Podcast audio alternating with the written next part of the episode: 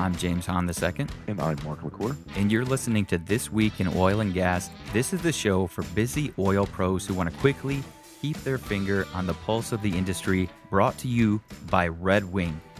I'm James Hahn II from TribeRocket.com. And before I give my tagline and all that stuff, why don't you introduce yourself, Mr. LaCour? Yeah, it's uh, Mark LaCour with ModalPoint.com. We're the oil and gas sales experts. But James, you and I talked about your business, and we've actually figured out that there's a more accurate tagline for you. Yeah, so you taught me a lot about market research and everything like that. And I went out there and started saying I was doing sales driven market research. And you called me last week and said, That's not what you do. Not at all. so, what do I do? You actually do sales research, right? So you're actually uh, right there on the front lines with the sales professionals trying to help your clients figure out where's their gap between what the sales professionals are saying and what the clients want to hear. Yeah, that's exactly right. And we start with interviewing the executive team, the leadership team. We interview the sales team. We interview clients, closed, lost people. Oh, those are fun calls. Don't you love those closed, lost calls, Mark? Yeah, so it's actually cool when it's you or I because the guy that's on the other end of the phone doesn't really care. But I would not want to be doing that lost call if I was the actual salesperson that lost that deal. Well, I'm guessing uh, you wouldn't hear as, nearly as many f bombs as I've heard on some of those calls. Uh, Um, and the truth is, we hear the truth because we because you do not work for the for the company that lost the sale. Versus if the company tried to do it itself, especially if the client liked the salesperson, they're not going to tell the truth. They don't want to hurt his feelings. Correct. So we we're going to be actually redoing our website, and we have a new tagline. Um, so it's oil and gas stories that sell. Yeah, and that's that is exactly what you do. It just took you and with a little bit of help from me to figure out how to put that in words that just make sense. Yeah, yeah, definitely. Because when you use big, uh, not not even big, but fluffy marketing terms like brand storytelling, it sounds a little ridiculous. And so I definitely like the the oil and gas stories that sell, and we have a lot of stories to talk about today. But before we do that, we have to give thanks to our amazing sponsor, Red Wing. Yeah, folks, and, and we know that our audience is uh, predominantly oil and gas people, and you know Red Wing. In fact, if you look down at your feet, there's probably a pair of Red Wings on your on your feet right now. But Red Wing is way more than that. So, uh, guys out there on those pipelines, doing those expansion, doing those uh, checks for leaks and, and welding inspections and all that. If you're in FR clothing, flame resistant clothing, and it's hot and it's uncomfortable, check out Red Wing. Right, they got some very comfortable clothing that give you that same level of protection, but allows you to actually not sweat your butt off while you're out there doing your work. So uh, check into Red Wing some flame resistant clothing, some really great stuff. One thing I really respect about Red Wing, and as you just said, I've talked to a lot of the sales team, is the point that they make a lot is that you're not going to get the cheapest from us, but you're going to get the best. And and I, I always appreciate a company that's upfront about you get what you pay for. Right. And it's true. You do get what you're paid for. Uh, speaking of that, uh, people pay close attention next couple of shows. We have some wonderful uh, helicopter duffel bags that uh, that Red Wings given to us to give away to our audience. So we're gonna figure out how we're gonna give those away in the next show or two. But stay tuned. Um, I have one actually in person. They shipped to me, and it is just an awesome bag. Cool. So let's get into the stories though, because we have quite a few to cover. And starting things off with Saudi Arabia, it's a Bloomberg business. Saudi Arabia spends billions to get Asia hooked on its crude oil. Yeah, it's um, it's, this is a great thing. We've been talking about bits and pieces of this for a while. So very well written story. Basically, uh, Saudi Arabia is spending money to buy refineries in Asia Pacific, and you go, well, why does that matter? Well, guess what the refinery has to buy to make stuff? Oil. Oil. And guess who's guess who's go- where they're gonna get that oil from? Saudi Arabia, and this is something you've been talking about. You saying Saudi Arabia is is is moving into the downstream market so they can re- manu- refine their own oil, and so they're doing that. Not only well, um, I, whenever you said that, I always had the impression that they were starting to build new refineries in their backyard, but they're going, they're outsourcing. We're not out- outsourcing it, but but finding existing plants and bringing them online. So they're doing both. So in their backyard, which is Middle East, they are building refineries, right, to, to start tapping into this global export business. But what they're doing in the Middle East is instead of trying to build that business from scratch, why don't we buy or partner with existing refineries that already have a market, that already have the refinery built, and as part of that negotiation for um, Saudi Arabia giving that money, they lock in the contract that the oil has to come from Saudi Arabia.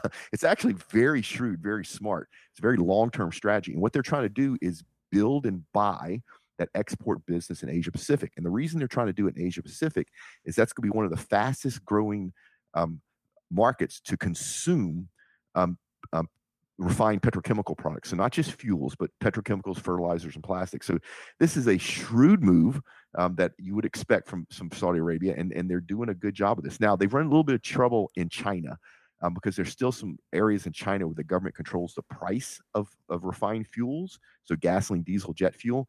So it's a little bit harder to come in, buy a refinery, require the refinery to buy the crude from Saudi Arabia, and then sell that refined gasoline or jet fuel diesel at a profit if the government sets that price. That's the only place they're struggling a bit, and they'll figure it out. And they mentioned a few different com- countries in terms of South Korea, Vietnam. What's what are what are the specific countries that they're really getting active in outside of China? So if when you look at Asia Pacific, you have some very mature markets. Think Japan, right? So Japan's growth is actually flat. Actually, it's been it's been negative for the last couple about five or six years, and it's relatively flat. But you look at like Vietnam, their economy is growing by double digits. Indonesia the same way. So they're they're and, and China the same way. Even though China slowed down, it's still double digit growth. So what Saudi Arabia is doing is trying to get in the markets that are growing rapidly. This way they can make the most money for the longest period of time. It's it's just marketing genius. Saudi Aramco does a good job with most of the things they do. Yeah. They definitely do. All right. So speaking of China, South China Sea to get Chinese oil filling stations. What kind of filling stations are these? Uh, so this is a negotiation tactic. What it really is. So if you read this article, which is actually a, a good article, China has built been building for for the last ten years man-made islands in the China Sea. Now, and you may have seen some of this in the news because we've had some military um, encounters, I will say, for those man-made islands. What China is basically doing, it'd be sort of like James, if you had a backyard and you had a fence and behind that fence was your neighbor's property, right? Well, what would happen if every couple of years you move your fence back an inch or two? well, eventually you end China's up in court, doing. right? Yeah. So China is building these man-made islands and then go, oh, the new line of our territories, these man-made islands, and then they'll build some more man-made islands out, and they go, "Oh, our new territories, these man-made Wait, islands." Okay, oh, so I got to stop you there. Man-made islands, so kind of uh, like like Dubai type islands. Yeah, a little bit different. Dubai is a little bit shallower than the China Sea. So basically, what they do, uh, what Chinese government doing is they're finding reefs, some very stable reefs, and then they'll they'll um, they'll um, um, build walls around that reef, and then they'll pump full, pump it full of sand from the seafloor, and then you have an island. It's it, it's it's not anything new. It's not any new technology. That's people have been doing it for fifty years at least.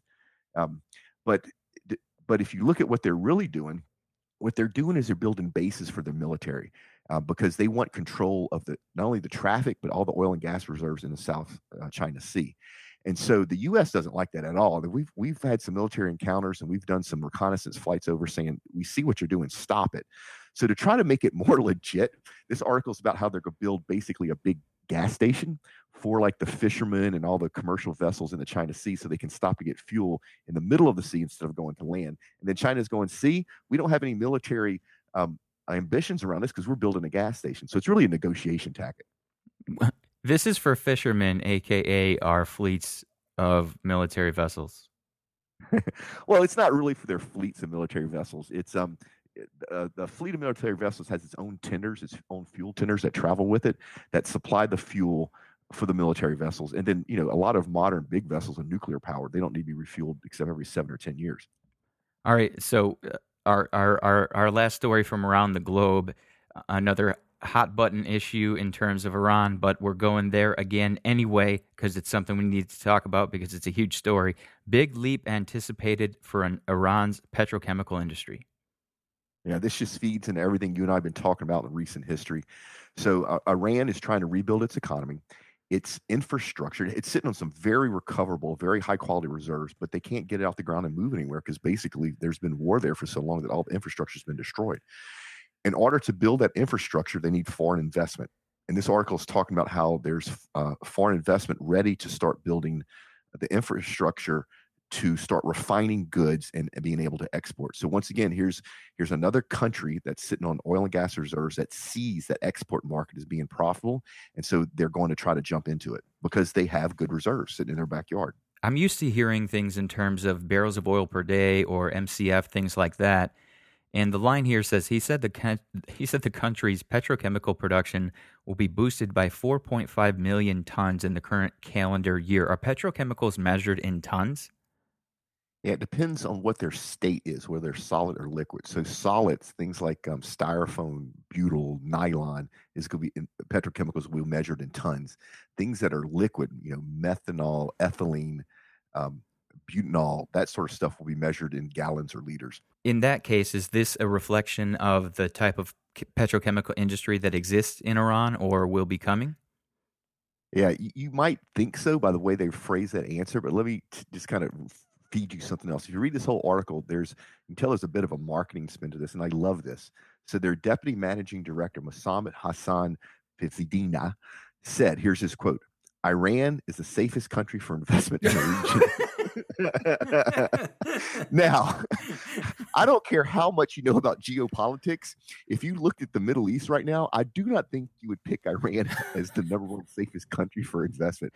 So you can tell there's a bit of a marketing spin to this. Well, you know they got they got to get the money in there somehow. So, so hats off to him for for for his blatant putting it out there, just putting it out there, baby.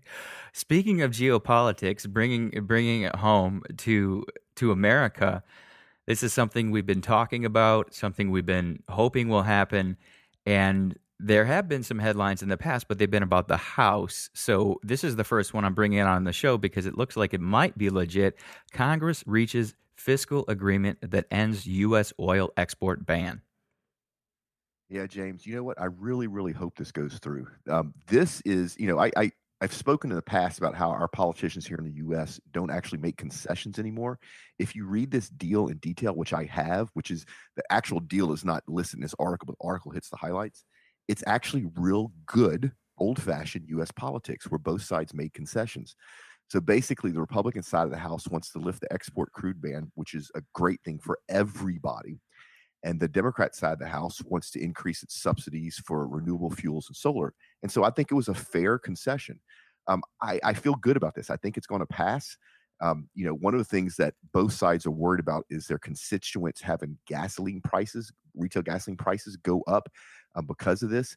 What they don't understand is that's not going to happen. If gasoline goes up, it goes up for its own market reasons. We import most of the crude that we use to turn to gasoline in the U.S. We don't we don't we, we, struggle to export the crude that we produce here in the U.S. and turn it into anything.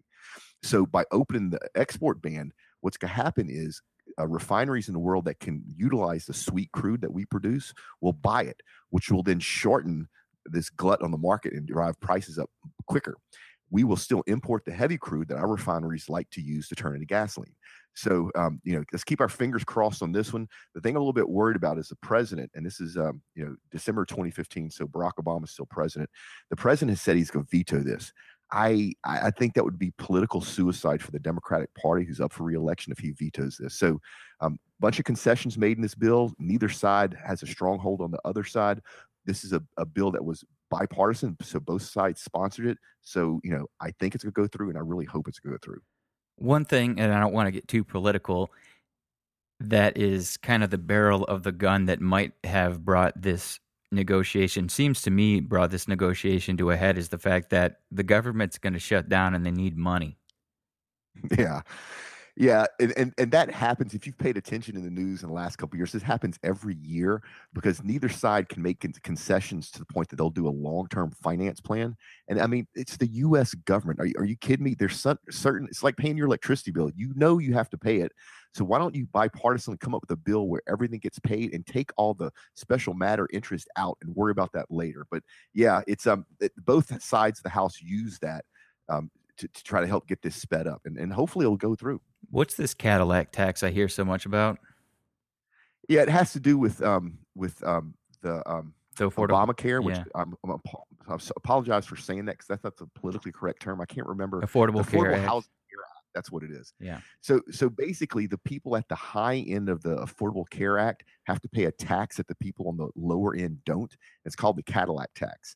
And so um, the Republican side of the House have said forever that's not fair. I mean, it's just not, and and they're right. And the Democrat side of the House says, well, the people that on the high end can afford to pay a little bit to help people on the low end. So it looks like that part's going to stay in there. I don't like it, but it's a concession. It's a concession I'm willing to make to get the uh, crude export ban lifted. So as soon as we get this, in my mind, good news, I don't, I didn't, I didn't read too much. I, I just scanned it, but it seemed to be a bit of a pushback. So I wanted to to give a full spectrum of the views here, and this is uh, specifically from the Advocate, which is a Baton Rouge, New Orleans, Ac- Acadiana. No, Acadian, yeah. Uh, Louisiana U.S. consumer could see dampened benefit from lifting oil export ban. What is this guy trying to say here? So Louisiana right now is under a Democratic government. So if you take that and think about lifting the export ban, what this guy's basically saying is that the export ban is not going to really help. Lifting the export ban is not going to really help anything, and it's probably going to drive the cost of gasoline up, which is going to hurt the consumers in, in Louisiana. And he's wrong. He's just he's just wrong, pure and simple. Um, he doesn't understand that the crude that we produce in the U.S. we struggle to refine. He doesn't understand that most of the crude that we refine to gasoline, jet fuel, and diesel comes from um, um, imports, predominantly from the Middle East and Canada, because we want that heavy crude. Um, he doesn't understand that the price of gasoline is not directly tied to the price of crude, although there is a relationship. There's a bunch of constraints in the market. Um, there's seasonal differences. So this is a, a somebody writing an article trying to show something, but the, it's really driven by a political slant. Got it. What is maybe just one factual thing that we could pull out that we could say, yeah, he got this wrong? Yeah. Um, so one of the things here he's talking about, he he's saying that you know the claims that removing the ban will increase U.S. energy production, and he doesn't think that's true. Are you kidding me? If you're a fracker right now and you're getting thirty-five dollars a barrel, and if we lift the export ban and you can sell it to Mexico for seventy dollars a barrel, you don't think that's going to increase energy production, dude? Have you ever been in the oil field? Don't think so. Right. And I, I really appreciate the way he says the American Petroleum Institute, an industry lobbying group. It, so I'm just going to move on from that story, but it's always funny when they throw that in there because, of course, API isn't credible because they're a lobbying group. Well, they're, they're you know this. I mean, you and I go to their meetings. They're way more in a lobbying group. That's part of what they do. Part of what they do is make sure everybody's safe in the world. You know, offshore. If you go offshore, you know anywhere, and you that mud pump has some API certification. The guy that's actually handling the jib, he had to go through some API certification course. The soap that you wash your hands with is API certified. So it's way, way, way more than just a political lobby group. Yeah, and it's it's a networking group. It's a it's a family almost, and so it's it, a way to give back. I mean, I teach on Thursdays. I teach at my local high school. I teach biology through uh, a grant by the API, right, uh, with some help from the SPE. Um, we've stood up. We, we most of our money goes to um, scholarships for underprivileged kids, right? We had stood up trade schools in some really horrible high schools so these kids would have a future. So yeah, it's we're we're way more than a lobby group. way way more. All right, so uh, moving on to a little business talk, a little business talk. Chevron CEO sheds some light on how it plans to tackle a new era of oil.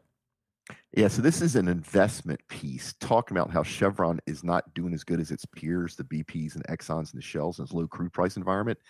And they're right, but there's a difference. So Chevron is a super major, right? It has refiners, it has pipelines, um, it does E&P work, but Chevron predominantly is an E&P, E&P company. So of course, when the price of crude drops, they're going to get hurt more than companies like Exxon, who has a very robust downstream, and, and Shell and, and BP as well. And so the other thing that you have to remember is when you're doing a complex offshore project or even something on land like Wheatstone in Australia, that project is a 50 year life cycle from the moment of conception to the moment of decommissioning. So when you have these quarterly spikes or drops in a price of crude, you can't just stop production on on this project, right? You can slow it down, you can push things out. So Chevron's price is is take Chevron's stock has taken a hit, um, and it will continue to take a hit. This is a arc investment article about how their CEO um, John Watson is uh, going to change some things to make sure they have positive cash flow. The truth is, Chevron has positioned itself to rock and roll when the price of crude comes back. But of course, Wall Street doesn't see that. So, because they're a public company, the CEO has to do certain things to placate Wall Street to keep his shareholder value uh, or the value of his shareholders at least a place where they're happy, maybe not ecstatic, but happy, knowing that when the price of crude comes back, their share, their stock values would go through the roof. One of the things we talked about on the other show, which is the new show, if you haven't heard of it, the Oil and Gas Careers podcast, was the fact that Anadarko is a supply chain company and ExxonMobil can do more with a dollar than anyone. What is Chevron's specialty? So I'm gonna back you up. That was actually Kinder Morgan could do more with a dollar. Ah, that's right. Really, an engineering and project management company. Chevron, Chevron's a technology company that just happens to get oil on the ground. That's their competitive differentiator. Um, they invest in technology. They buy new technology. They they have a huge a group called Chevron Technology Investment Group that literally go out and look at entrepreneurs and startups and say, "Hey, we think this might be useful to Chevron. Let us give you some engineers and some money, and let's see what you do with this in a couple of years." So, Chevron's a technology company that just happens to get oil on the ground. Awesome. We've got some big news coming downstream in terms of Dow and DuPont. Dow DuPont set $130 billion mega merger could spark more deals. Yeah, so um, I saw this coming. It just makes total sense. The petrochemical divisions of both Dow and DuPont are growing like crazy. I mean, just ridiculous. But they have other divisions. They have agriculture divisions. Uh, you may have heard of Corning Cookware. Um, you know, they make styrofoam, uh, fiberglass you know, a bunch of other things. And so it just makes sense if you take the two parts of their business, the petrochemical divisions that are growing, lump them together and form a different company, and then take everything else and form a separate company that may or may not be spun off somewhere down the road so that the, the petrochemical division is free to grow without being dragged by all these other businesses that aren't doing as well. This is a good time, I think, to dive in because we've talked before about how downstream is more than refineries and we've mentioned plastics and chemical, but we've even pushed a little further downstream here where we're talking about farming chemicals, all kinds of different things. So dig into that for me. Well, so that's the parts of their vision that that's are not downstream, right? That they're going to spin off. So the agrochemicals, even though those agrochemicals, probably parts of those chemicals come from from downstream, they they have a whole agriculture division, um, um, which is it's um, they, they basically genetically engineer seeds to be resistant to certain uh, weed killers. They then manufacture the weed killers.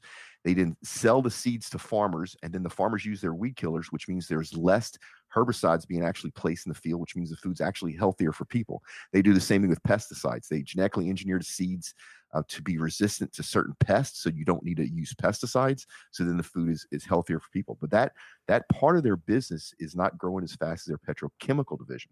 So they're going to lump all that together. And they also, you know, Dow um, also um, is in like um, um wood products. You know, um, pulpwood and paper and all that sort of stuff. None of that is growing as quick as their petrochemical. So they'll take um, DuPont's petrochemical divisions. They'll take Dow's petrochemical division, lump them together, form a different company, and that will be let loose to grow. And then the two companies that are left, they have a pharmaceutical division, a food center, um, an agriculture division. Um, you know, thinks of things like um, Kevlar or Teflon. You know, that, that's, that's DuPont products. Um, they'll lump all that together, and that that will not grow as quick as the petrochemical division, and it may eventually somewhere down the road be sold off. To play devil's advocate, there is a regulatory scrutiny uh, subhead down here, the American Institute uh, Antitrust Institute, Diana Moss, quote here, the seed quote the seed market is already dominated by Monsanto. You're almost creating a duopoly in the market, and that's a problem. Yeah. So, um, have you ever heard of Roundup, James? I have. Yeah. So Monsanto makes Roundup, and let me tell you the true story of Roundup that most consumers don't know. Roundup is a pest, I mean, a herbicide that really doesn't poison anything. What it does is it causes the plant to grow so quick that it kills itself. But the moment Roundup hits the ground, it's inert. There is nothing left. So what Monsanto has done over the last couple years is they've engineered seeds, soybeans, wheat, corn, whatever, that are resistant to Roundup. So they sell, they make their money by selling the seeds to farmers who then can only spray their crop with one herbicide, which is Roundup. And the moment the Roundup hits the ground, there's nothing left. There's no chemicals left. So it's extremely safe for people to eat, and it's very productive for the farmers because you have no weeds in your crops. They're competing for nutrients and lights. So that's Monsanto dominates that world globally. And what this, um, what Diane Moss is saying that if you let DuPont and Dow spin off their agriculture division, you'll basically only have two people that play in that world I don't know agriculture, so I don't really want to comment on that. I see her point.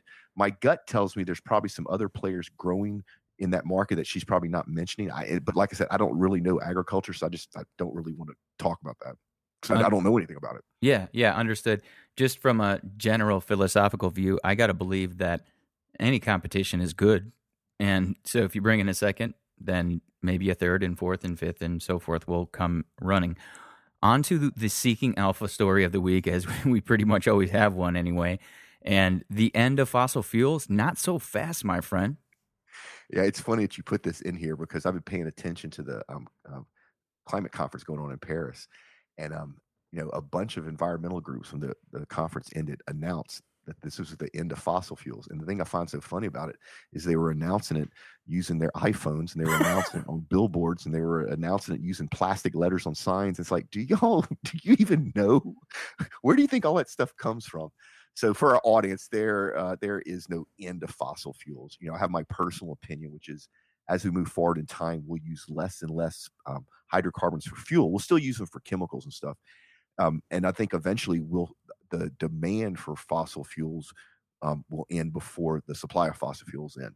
But um, yeah, it's it's just too. I mean, it's too ingrained in the world economy. You have a bunch of countries now that are uh, moving out of um, poverty into um, into their own industrial revolutions that can only be f- uh, fueled by fossil fuels right now. They touch every part of our life. In Europe and U.S., um, our pollution has went down since the 1970s. Here in the U.S., even though our productivity has went up, um, our CO2 emissions have went down for the first time this year, which means we're over the hump. So, um, you know, into fossil fuels, no. Does that make some good um, marketing stuff for the environmentalists? Absolutely, but uh, it doesn't even touch reality. I really like this. And it, it's not a new graphic because it's from 2009, but products made from a barrel of crude oil. Oh yeah, I mean, it's I uh, I did something for Thanksgiving where I released a graphic on Twitter and it showed that literally the game of American football could not be played without petroleum products because it showed every part of a football game that uh, petroleum is used to manufacture everything from helmets and uni- uniforms to the actual ball to the playing field to the lights to the stadium stands to the straw in your coke to the label on your beer bottle. It just you know it just sorry the reality is it's part of our life and it's a good thing right? It's it's taking people out of poverty you know our our, our rate of death for climate rate related incidents has dropped 85% in the last 20 years. Um, our environment's cleaner our water's cleaner and and all of that is in some way responsible uh, because of the use of fossil fuels. As you say that i can't help but think of my my buddy eric over there in kalamazoo and i say over there because i'm actually recording this from michigan up here visiting my son and having uh well you know, we both had the flu for the last couple days, so we, have been partying, but we had a little, we had a we had a little break in the party. But regardless, er, Eric is a is a rampant anti fossil fuel person, but mixed in with his anti-fossil fuel posts are are pictures of jam band concert festival in the middle of a field somewhere and i'm just looking at the thing seeing like okay you see all these trailers you see all these lights you see all even even the xlr cords that are plugging in the microphones do, do you do you appreciate the ability to do that i'm not sure not only that, but think about wind energy. Think about those blades and those wind turbines. Those blades could not exist without the composites from the oil and gas industry. The wires that carry electricity down that tower uh, out into the grid are insulated with insulation made from oil and gas industry. The um, circuit boards are made from uh, plastics and oil and gas. I mean, literally, wind power could not exist in the U.S. without the oil and gas industry. People just don't get it. Yeah, we win. All right. Restru- Speaking of winning, I should say, restructuring practices staff has uh, have grown amid oil downturn. So always always want to put a spotlight on something that's grown in a downturn. Is this a good or a bad thing? It's it's neither. It's it's just a a business opportunity. And it was interesting you put this in here because the last couple of days I've been watching what's going on uh, here in the U.S. with with the low crude prices, and I'm watching a lot of the smaller operators. They're only able to make enough money to pay the debt on their interest, not actually. Um, um, I mean, I'm sorry, only pay the interest on their debt, not actually pay the debt down. And I started thinking, it's like, is this going to create a distressed debt market uh, in the financial sector in in the U.S. for the oil and gas industry? And and if you read this, it could be that's what's actually happened. So basically, other businesses are profiting off the misfortune of the um, upstream operators here in the U.S. And and I say profiting, it's not a bad thing, right? If you need to restructure, if you need to declare bankruptcy, you need the help of bankers and financial analysts and lawyer if you're a big company. And of course, those guys need to get paid. So, you know, you could look at this and one way and say, you know, these guys are um, are, are um, prospering over other people's misfortune. But no, it's a just a business opportunity for somebody to come in. And this is talking about several firms that are growing, that are hiring people to help these people restructure. Um, so you know, it's actually creating jobs, and, and nobody wants to see people get laid off. I mean, I don't, and, and nobody that's in the oil and gas industry likes to have oil below forty dollars a barrel. But you know, here's here's a good example of where there's a, a play in the market that was being de- that you know came out of nowhere, and people are filling that hole and, and are making money off of it. Well, and not only that, but you guys, oh, they're profiteering off of people's. Well, a lot of those people made some pretty, I don't want to say bad decisions or, or pretty bad decisions, but when it comes down to it, a lot of companies got over leveraged. Yeah, and, and these companies aren't trying to put you out of business. In fact, if they do their work well, they'll keep you in business. Now, you may shrink by 50%, your credit rate may be downgraded, but you'll still be here. Um, even the guys that were over leveraged, right? If, if, if they get into the stressed debt market and, and people are willing to finance them, then they can keep their business afloat. And then hopefully they've learned so that 10 years from now, when the next downturn happens, they don't find themselves in this position again. All right, we're gonna we're gonna have to cap with this one because it has eight hundred and eighty three thousand likes on Facebook, twenty seven thousand shares. I was even seeing people far outside of the oil and gas industry, far outside of Texas, sharing this story. It's just a good news story to to to to close on here. Houston company gives every employee hundred thousand dollar Christmas bonus. Yeah, now that that sounds um, that, that sounds like uh, somebody's not running good business. It's the exact opposite. Um, Hilcorp is a great corporation. And so what they did, they did this a few years ago, uh, maybe five or six years ago. They basically looked at all their employees and said, look, we have certain goals as a company. If we hit the goals as a company, I will give everybody X. And I actually think it was a car. um, and so um, the, the CEO did the same thing for this year, right? He said, okay, here's the deal. We have goals. If we hit our goals, I will give everybody $100,000. And he did. They hit their goals. And so literally every person from the receptionist, you know, to the, the senior engineers got an extra $100,000 at the end of the year. I mean, does it get any better than that? Does, do you know any other industry where the CEO would commit to that and then actually write all those checks for hundred thousand dollars each? I think this is awesome. Those evil one percenter oil fuel, oil fueled fossil fuel evil men giving out hundred thousand dollars to the secretary. I freaking love it. I absolutely love it. All right, we've got the Onion of the Week in here, which is uh, the the Onion had their annual year 2015 best stories, and this is this. I just love all the ways that they can manipulate Joe Biden's face to look in all kinds of different nefarious ways. So Biden worries legalized weed in D.C. will cut into his business. so you can go ahead and read that. Oh, by the way, all of the show notes, all the stories that we mentioned here Everything is at triberocket.com forward slash TW42 on this one. Let's what we, we we would usually transition into events, but we know it's toward the end of the year and the events are happening at people's homes. You got a you got a chance to see a picture of my family, right, Mark? Yeah, it's a huge family. There are people. that's only one. that's only one side of the family, buddy. yeah. So instead of talking about events, James, let's talk about a little bit about our, our new our new show. Yeah, let's do it. So the Oil and Gas Careers Podcast is the show for anyone looking for a career in the oil business. And it's not just anybody looking for a career, but if you have a career and you're looking to advance your career, we help you with that as well.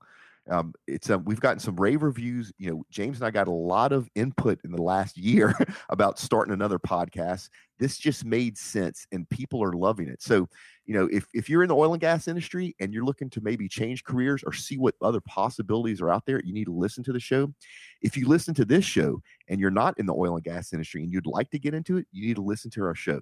Um, and if you listen to it, it's, it's, a different format, right? It's a short 20 minute. Uh, That's what I was about to say. A lot of the people, there were a lot of people that liked the original because we started off at 20 minutes on this show and it, and it evolved into a more long form.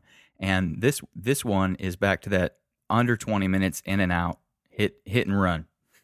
Yeah, and it's it's it's a different format, and I actually enjoy that. It's it's two different shows. I enjoy that one as much as I enjoy this one, But folks, if you go over there and listen to it and you like it, help James and I. We're, this is a brand new show, so we really, really, really need your help. Take the minute and a half and give us a review on our new show. It's we need it right now more than ever, and it's also a chance for us to help grow our audience so that people that are looking for work in oil and gas can find us and we can help them. The reason he says we need it more than ever is because right now is the critical time in the launch phase where we are currently on the front page of business news in new and noteworthy. And we were down, we were as far to the right that we were second to last, I should say. And we got one review, and that pushed us up to where you could see us. So if we could get one, two, three, four, ten more reviews, we would be able to be up in the front, and that would help us immensely because, well, it would help your fellow oil and gas people out there trying to find new, new careers or or trying to break into the industry. Yeah, it's um, you know, there's unfortunately a, a, decent amount of people that are looking for work in oil and gas. So we're trying to help them, and we need your help to help them. So go leave a review. Yeah, it's at triberocket.com forward slash CP review. So that stands for Careers Podcast. If you can remember that, triberocket.com forward slash CP reviews. I've got the, the link set up that takes you right into iTunes. Same thing for this show, where you can, because we haven't gotten any reviews on this show since the last guy hated on me. Um, so, Tribe. So for this show, it's triberocket.com forward slash TW reviews. But if you could help us out on the new show, that would be awesome. Um, Mark, we have a LinkedIn group. Yeah, so if you enjoy the show, we have something that you'll enjoy almost as much as maybe not more. Is we have a LinkedIn group. It's basically a sister companion to this show. So we have um, you know almost all of our listeners on it. They're very active. It's awesome place to meet new people, to get input, to uh, get ideas to people's brains. I've seen people go out and make introductions to other people. I've seen James go out there and help do some copyright. Um, it's it's our family, right? It's it's this week in oil gas family. So go join. You'll be glad you did. And wrapping things up, we have a first Friday Q&A and that's the first Friday of the new year. The first happens to fall on a Friday. So talk about that. Yeah, so uh, once a month, the first Friday Q and A, we actually take your questions and try to answer them. Uh, we're, we're, not maybe hundred percent successful, but um, there's a bunch of ways you can get the questions to us. But if you have something that you don't know, you have something you want to know more about, or if you have something you just want to ask James and I, reach out to us. There's multiple ways to get them to us give us the question, and then hopefully we'll read your question on the air. Yeah, so it's at triberocket.com forward slash QA. And on that page, you will see two options. First of all, you can just type your type your question in there and the more detail you can give us the better because we've had a couple questions we just couldn't answer because we didn't know enough about the situation. So if you could give us a little detail or we got our first voicemail last month which was awesome and so if if you want to do that you can on the right hand side it says it says send voicemail. You just click that button and it's really easy. All you do is click that button record your voicemail send it to us. We get we get notified and then we play that on the show. Yeah so it just doesn't get any easier. Submit your questions and we'll try to answer them on the show.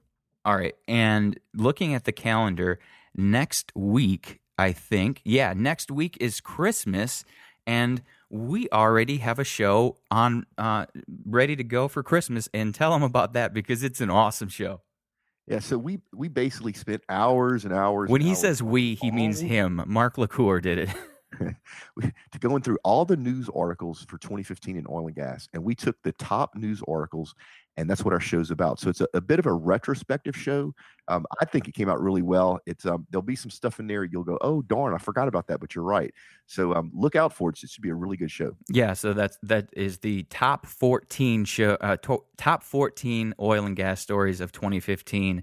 I love all the retrospective things that come out toward the end of the year and so i thought it'd be fun to do that so that's what's coming out next week and then the following week we have the q&a so go to triberocket.com forward slash QA to submit your question. And I think that's it from me. What about you, Mark? Yeah, so folks, do great work, pay it forward, and we will see you next time. Go find some grease, guys.